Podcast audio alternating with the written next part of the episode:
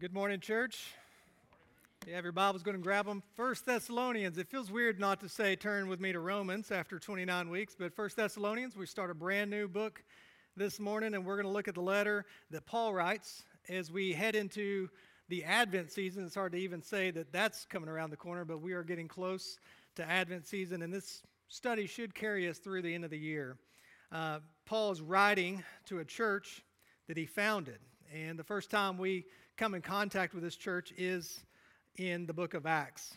Paul had previously been in the city of Philippi where he had been uh, doing ministry. He cast out a demon of a slave girl, and when he did that, the owners of the slave girl they got a little upset, and so they caused um, him and Silas to be thrown into prison. And um, we read about that in Acts chapter 16. So as you're turning there, let me read this to you. About midnight, Paul and Silas were praying and singing hymns to God, and the prisoners were listening to them. And suddenly there was a great earthquake, so that the foundations of the prison were shaken. And immediately all the doors were opened, and everyone's bonds were unfastened. They were there, and this is when the Philippian jailer came to the Lord. He came in, and it says this in verse 29 And the jailer came, called for the lights, and rushed in, and trembling with fear, he fell down before Paul and Silas. Then he brought them out and said, Sirs, what must I do to be saved? And they said, Believe in the Lord Jesus, and you will be saved, you and your household. And so from here, after being released, Paul and Silas travel to Thessalonica. They spend three weeks there teaching in the synagogue. Acts 17, 5 through 7, we read this But the Jews were jealous. And taking some wicked men of the rabble, they formed a mob, set the city in an uproar, and attacked the house of Jason, seeking to bring them out to the crowd. And when they could not find them, they dragged Jason and some of the brothers before the city authorities, shouting, These men who have turned the world upside down have come here also. And Jason has received them. And they are all acting against the decrees of Caesar, saying that there is another king, Jesus. From here, Paul and Silas leave. And they go to Berea. It says here in verse 13 But when the Jews from Thessalonica learned that the word of God was proclaimed by Paul at Berea, also they came there too, agitating and stirring up the crowds. So they were forced then to leave and go to Athens. And then from Athens, where there was little response to the gospel, to Corinth. And now Paul is writing back to this church from Corinth. So not a lot of time has passed, maybe a few months since the church had been founded in Thessalonica. And so this is more than likely one of the first letters ever penned by Paul in the New Testament. This letter was written probably 20 years after Jesus had died and rose again. And it's one of the earliest that we can find. And it is, it is consistently talking about Jesus' return. And so we're going to call this living in light of his return. First Thessalonians chapter 1. I hope I gave you enough time. If you found one T, you can find them all. Here we go. Paul, Silvanus, and Timothy. To the church of the Thessalonians in God the Father and the Lord Jesus Christ, grace to you and peace. We give thanks to God always for all of you, constantly mentioning you in our prayers remembering before our God and Father your work of faith and labor of love and steadfast of hope, steadfastness of hope in our Lord Jesus Christ. For we know, brothers, loved by God, that He has chosen you, because our gospel came to you not only in word, but also in power and in the Holy Spirit, and with full conviction. You know what kind of men we proved to be among you for your sake, and you became imitators of us and of the Lord. For you received the word in much affliction with the joy of the Holy Spirit, so that you became an example to all the believers in Macedonia and Achaia. For not only has the word of the Lord sounded forth from you in Macedonia and Achaia, but your faith in God has gone forth everywhere, so that we need not say anything. For they themselves report concerning us the kind of reception we had among you, and how you turned to God from idols to serve the living and true God and to wait for his Son from heaven, whom he raised from the dead, Jesus, who delivers us from the wrath to come. This is God's word. Let's pray. Father, we thank you for your word. We thank you for this letter that was penned not long after your ascension. Father, we pray that as we look at the words that are written by Paul to a church, that we, as your church, as your body, would receive them with power and conviction by the Holy Spirit. That you would penetrate deep into our hearts and that you would give us a longing, an affectionate longing for your return. That we would look for you, that we would long for you, and that we would live in light of that return. Father, today convict us of sin Change our hearts even as we have sang. Take away our love of sinning. And produce in us an obedience that we cannot produce in ourselves by the work of your Spirit and your Son, Jesus Christ. We thank you for your grace and your peace. In Christ's name, amen. Are you living in light of his return? What a great question. Are you living in light of his return? Well, I mean, maybe a better question is do you believe that Jesus Christ will return? Amen. Martin Luther said there's two days on my calendar this day and that day. Today and the day that he returns. Mark Howell says there are two great independence days in the lives of Christians the day that you follow Jesus Christ and are set free from the penalty of sin, and the day that you understand the present implications of your salvation. Wow, living in light of his return. Jesus, who was taken up into heaven will come in the same way as you saw him go into heaven acts 1:11 so the question remains what would change about your life if you believe that jesus was going to return today have you heard this question before well it's not a really a fair question because you probably wouldn't do anything that you had any responsibilities you would just well tomorrow i'm not going to have these responsibilities but what if i change the question and i say what would change in your life if you lived as if he was going to return in your lifetime if you knew that there, that day was going to come at some point in, in your lifetime, then I'm pretty sure that things would change. There would be more urgency. You would live with fervency and faith. You would have an eternal purpose in the conversations that you have. And you would be longing for his return. In Matthew chapter 24, as Jesus is teaching, verse 36, but concerning that day and hour, no one knows not even the angels of heaven, nor the Son, but the Father only. Verse 42. Therefore, stay awake, for you do not know on what day your Lord is coming. But know this that if the master of the house had known in what part of the night the thief was coming, he would have stayed awake and would have not let his house be broken into. Therefore, you also must be ready, for the Son of Man is coming at an hour you do not expect. Who then is the faithful and wise servant, whom his master has set over his household to give them their food at the proper time. Blessed is the servant whom his master will find doing so when he comes. Truly, I say to you, he will set him over all his possessions. But if that wicked servant says to himself, My master is delayed, and begins to beat his fellow servants and eat and drink with drunkards, the master of that servant will come on a day when he does not expect him and at an hour he does not know, and will cut him into pieces and put him with the hypocrites in that place where there will be weeping and gnashing of teeth. As we read sections of scripture like this, we need to be aware that he will come. He will come. He will return. He will come at a time where we may not expect it. So, are we living in light of his return? Well, as Paul gets into this, he writes to a church that has dramatically changed over the course of the last two months. As he had come there and as he has taught and then has been pushed out, now he gets word back that this church is growing in its sanctification, that it is obvious that these people have been chosen by God, have been saved, and now their lives are lived as if they cannot wait on Jesus' return. And so, a living so, living in light of his return is a life full of faith, hope, and love. Again, Paul, Silvanus, or Silas, and Timothy.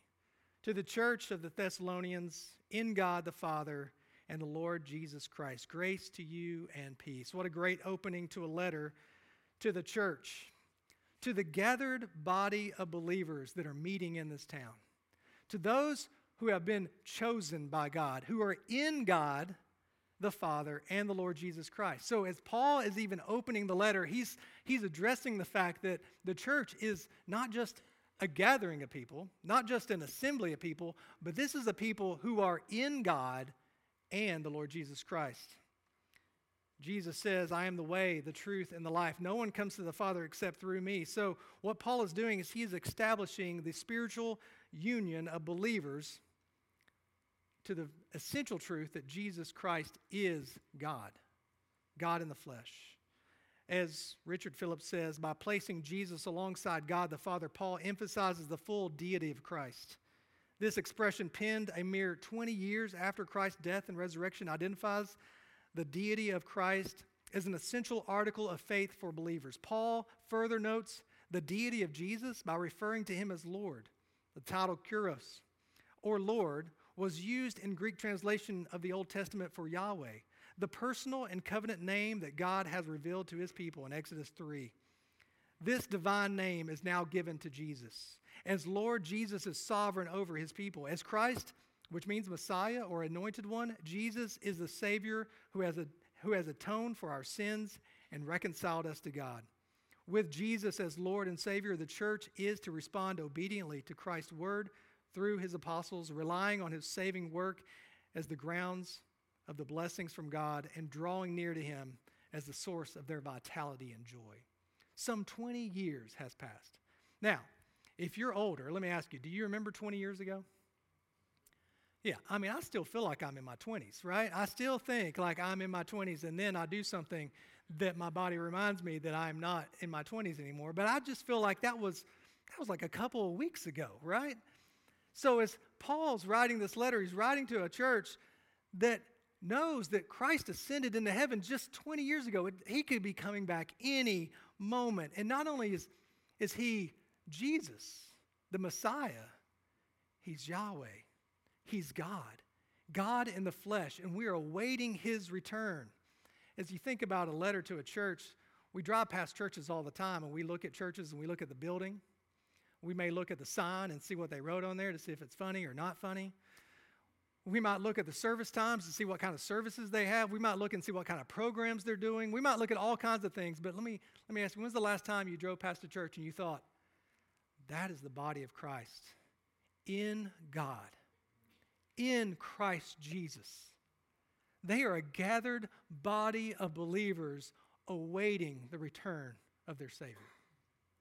What a beautiful thought. Grace to you and peace.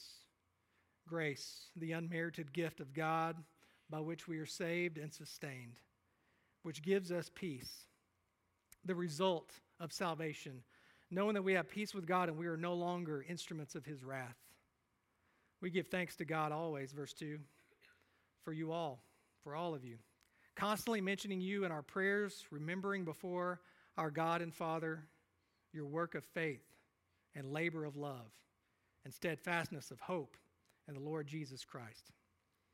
Paul praying here, rejoicing, giving thanks to God for what he has heard about this church.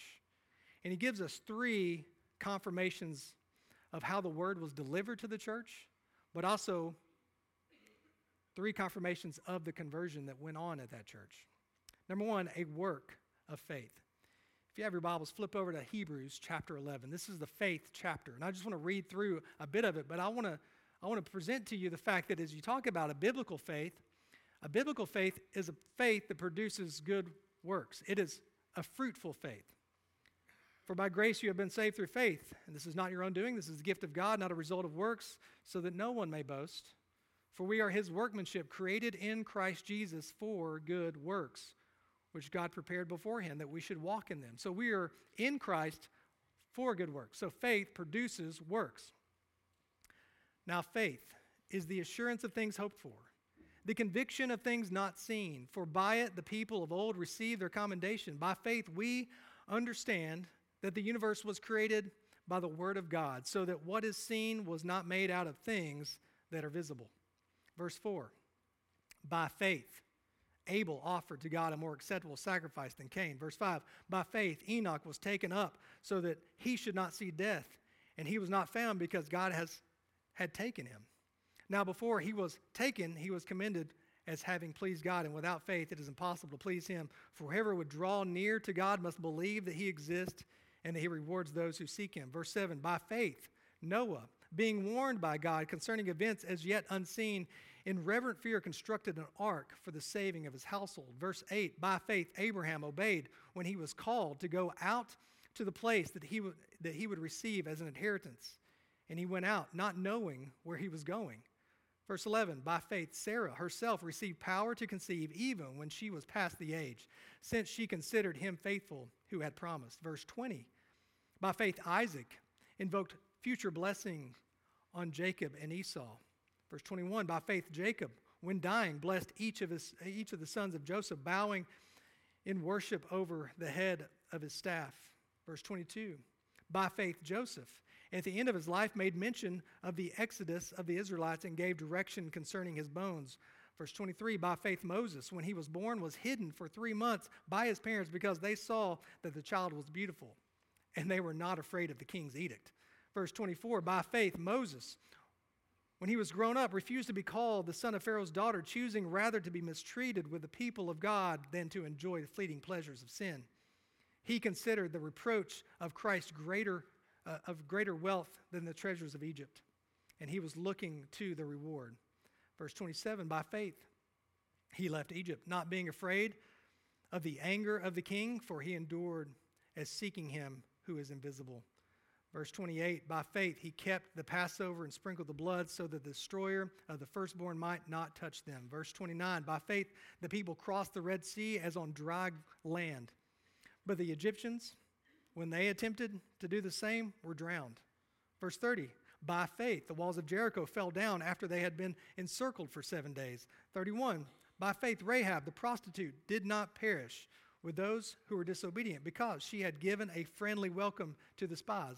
Let's keep going. Verse 32 And what more shall I say? For time would fail me to tell you of Gideon, Barak, Samson, uh, Jephthah, of David and Samuel, and the prophets who through faith conquered kingdoms, enforced justice, obtained promises stopped the mouths of lions, quenched the powers of hell, escaped the edge of the sword, were made strong out of weakness, became mighty in war, put foreign armies to flight. Women received back their dead by resurrection. Some were tortured, refusing to accept release so that they might rise again to a better life. Others suffered mocking and flogging, and even chains and imprisonment. They were stoned and they were sawn in two. They were killed with a sword. They went about in skins of sheep and goats, destitute, afflicted, mistreated of whom the world was not worthy, wandering about in deserts and mountains and in dens and caves and of the earth. By faith, by faith, by faith. If your faith is not producing in you an obedient work, then what you have may not be faith. It may simply be a religious front. People of genuine biblical faith are awaiting his return with fruitful anticipation in light of all Christ has done in you and for you, and in light of the truth of his return, what is the appropriate life? A life of faith. D.L. Moody says, We work from the cross, but not towards it. Because of what Christ has done in our hearts and our life, our faith then works. Be a labor of love. I love the idea of this imagery. Every time I hear the word labor, I think about birth the giving of birth, the miracle of life, the, the labor that the wife has to go through, the, the, the time that is spent there, whether it's a couple hours or a lot of hours or maybe a day. I don't know. I mean, it just, I, guys, we get to go get something to eat and come back, check in, see how it's going. But it's a labor. It's blood, sweat, and tears. It's agony. Alexander Maclaren says, Love labors. Labor is more than work, for it includes the notion of toil, fatigue, difficulty, persistence, antagonism. Ah, the work of faith will never be done unless it is the toil of love. All the things I've just said about the work of faith are impossible without a labor of love. The basis of our faith is the love of God. Love leads us towards obedience. If you love me, you will keep my commandments, is what he says in John 14, 15. The faithful work of a believer is from the love of God that is placed in their hearts. Love moves us to a faithful work of obedience.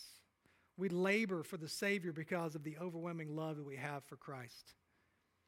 Leon Morris says this I want you to hear this God loves us, not because we are worthy, nor even, as some think, because He sees in us possibilities yet unrealized. God loves us, although He knows full well our complete unworthiness. He loves, moreover, without thought of advantage, for there is nothing that we can bring to Him who made all things. He loves because His nature is to love. He loves because He is love. If you love Him, you'll obey Him. And that love that you have might be a labor of love. It might be blood, sweat, and tears awaiting the birth of a promise, awaiting the return of Christ. If you love him, you will long for him. If you love him, you will live in light of his return. And three, the steadfastness of hope. The steadfastness of hope, the evidence of the true believer is that they long for the return of their king. R.C. Trench says this does not mark merely endurance or even patience, but the perseverance, the brave patience with which the Christian contends against the various hindrances, persecutions, and temptations that befall him in his conflict with the inward and outward world. The mark of a believer, someone who's received the word of God, is that their faith endures.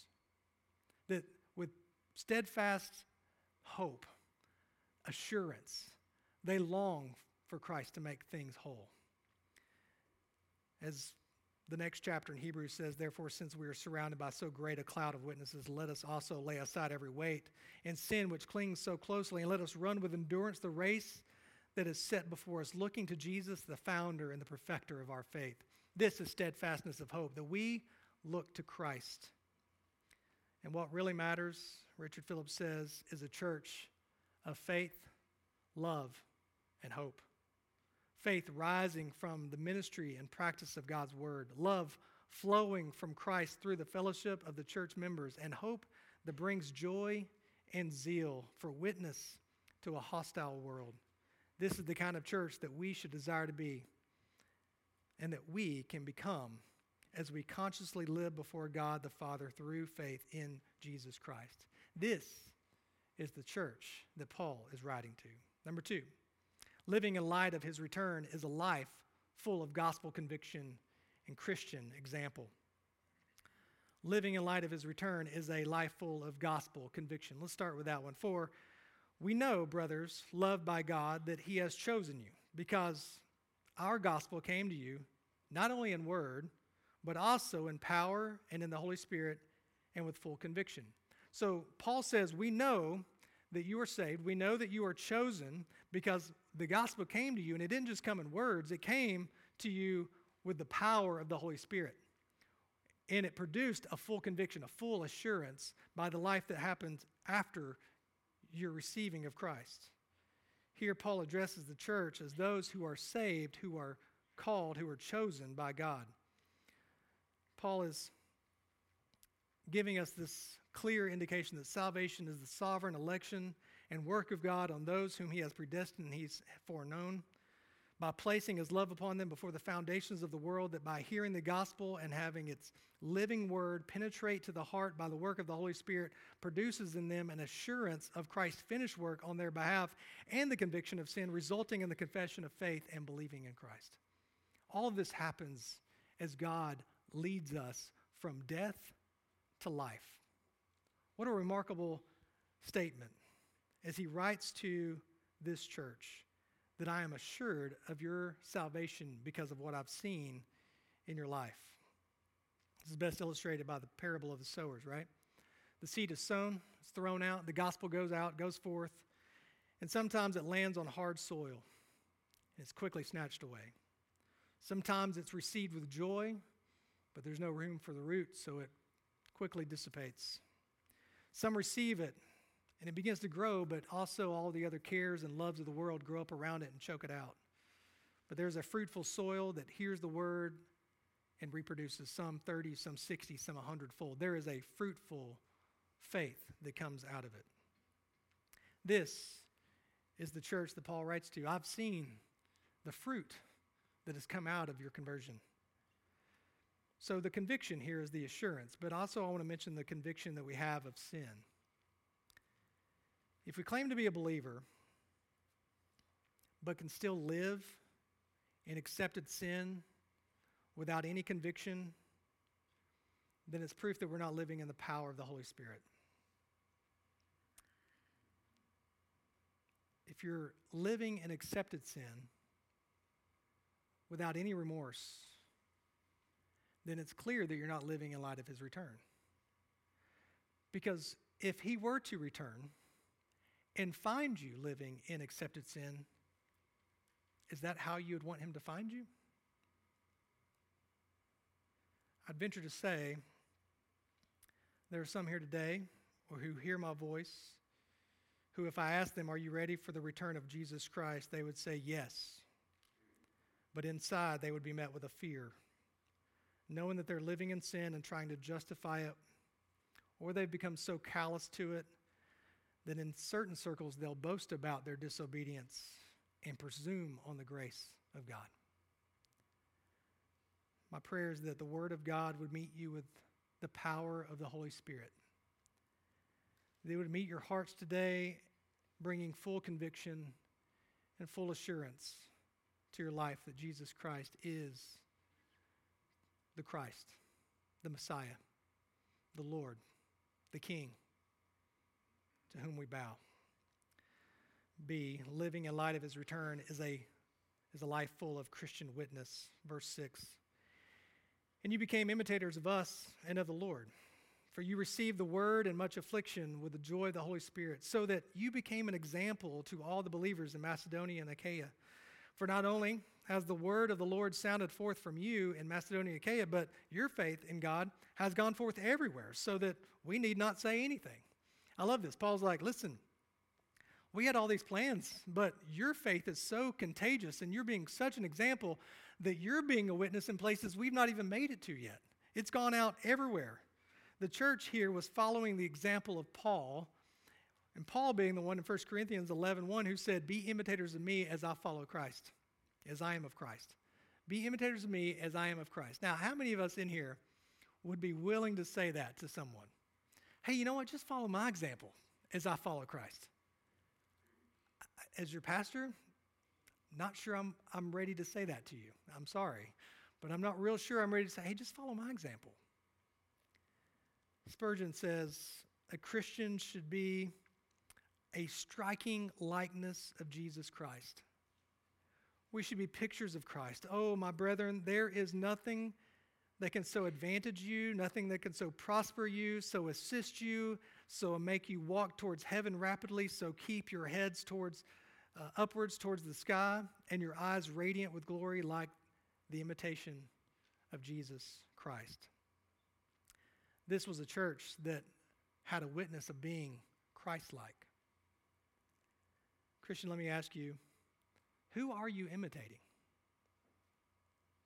Who are you trying to pattern your life after?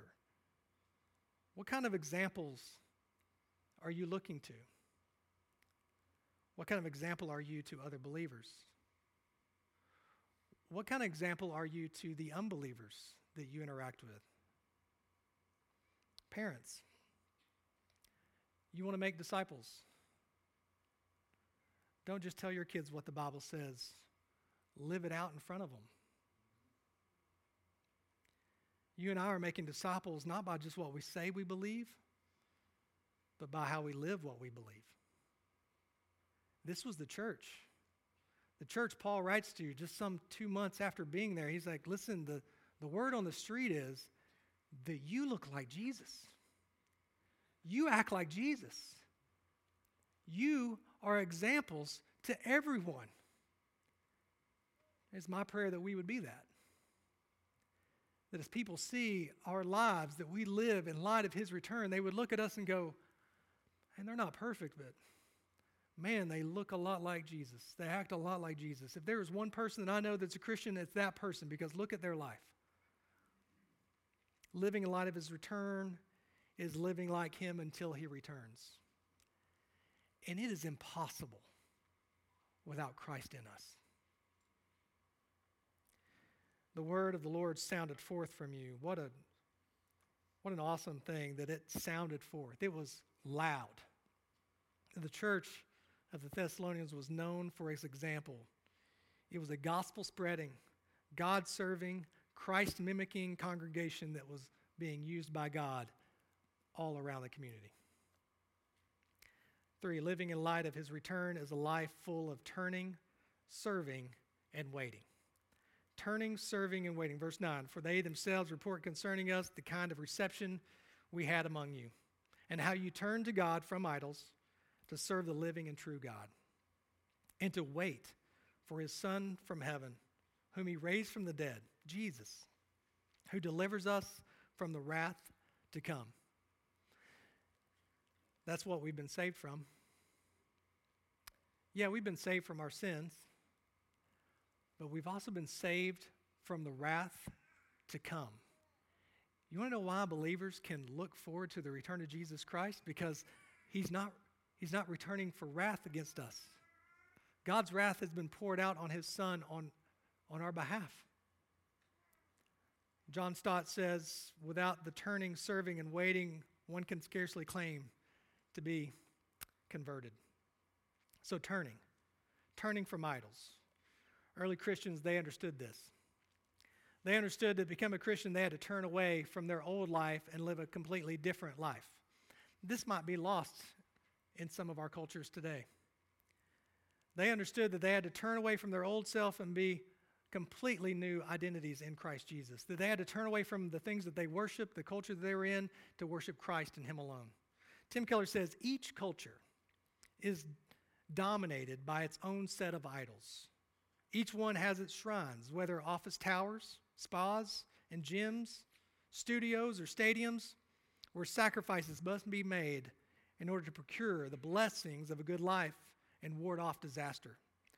What are the gods of beauty, power, money, and achievement but these same things that have assumed mystic proportions in our individual lives and society? We may not physically kneel before the statue of Aphrodite, but many young women today are driven into despair and eating disorders by an obsessive concern over their body image. We may not actually burn incense to Artemis, but when money and career are raised to cosmic portions, we perform a kind of child sacrifice, neglecting the family and community to achieve a higher place in business and gain a more wealth and prestige. Idols are simply that person, that thing, or that idea that you cannot live without and cannot have a desired identity without. It drives you to misery because you cannot be satisfied by it.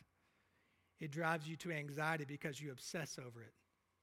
It drives you to destruction because you sacrifice other relationships to have it. Idolatry is simply spiritual slavery. It's a spiritual addiction that destroys your soul. The early church turned from their idols to serve God. Because you will serve something. You will serve something. You'll either sacrifice others to serve an idol for your satisfaction, or you'll sacrifice yourself to serve God. In Luke 9:23, he said to them, "If anyone would come after me, let him deny himself and take up his cross and follow me." John Calvin says, No one, therefore, is properly converted to God but the man who has learned to place himself wholly under the subjection of him. Who do you serve? Let me ask you, what has your praise? What has your time? What has your money? What has your interest? What has your affection? What do you sacrifice for? What are you in the service of? Did Christ make the list of any of those? They were turning from idols to give their lives in service to the Lord. And when you turn from idols and you begin to turn your life towards serving the Lord, you know what happens? The world notices because it is not like the rest of the world. And the reason we do that is because we are awaiting our Savior, awaiting on Christ. And to wait for his Son from heaven, whom he raised from the dead, Jesus, who delivers us from the wrath to come.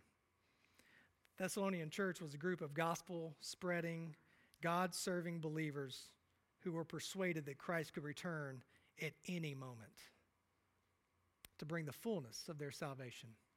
Let me ask you do you believe that Jesus Christ will return? Do you believe it could happen at any moment? Are you living in light of his return? Hmm. William Hendriksen says when you await a visitor, you have prepared everything for his coming. You have arranged the guest room, the program of activities, your time and your other duties, and all this in such a manner that the visitor will feel perfectly at home. Over the next few months, we're going to be hosting a lot of visitors, am I right? You might be, you might be a visitor in someone's home.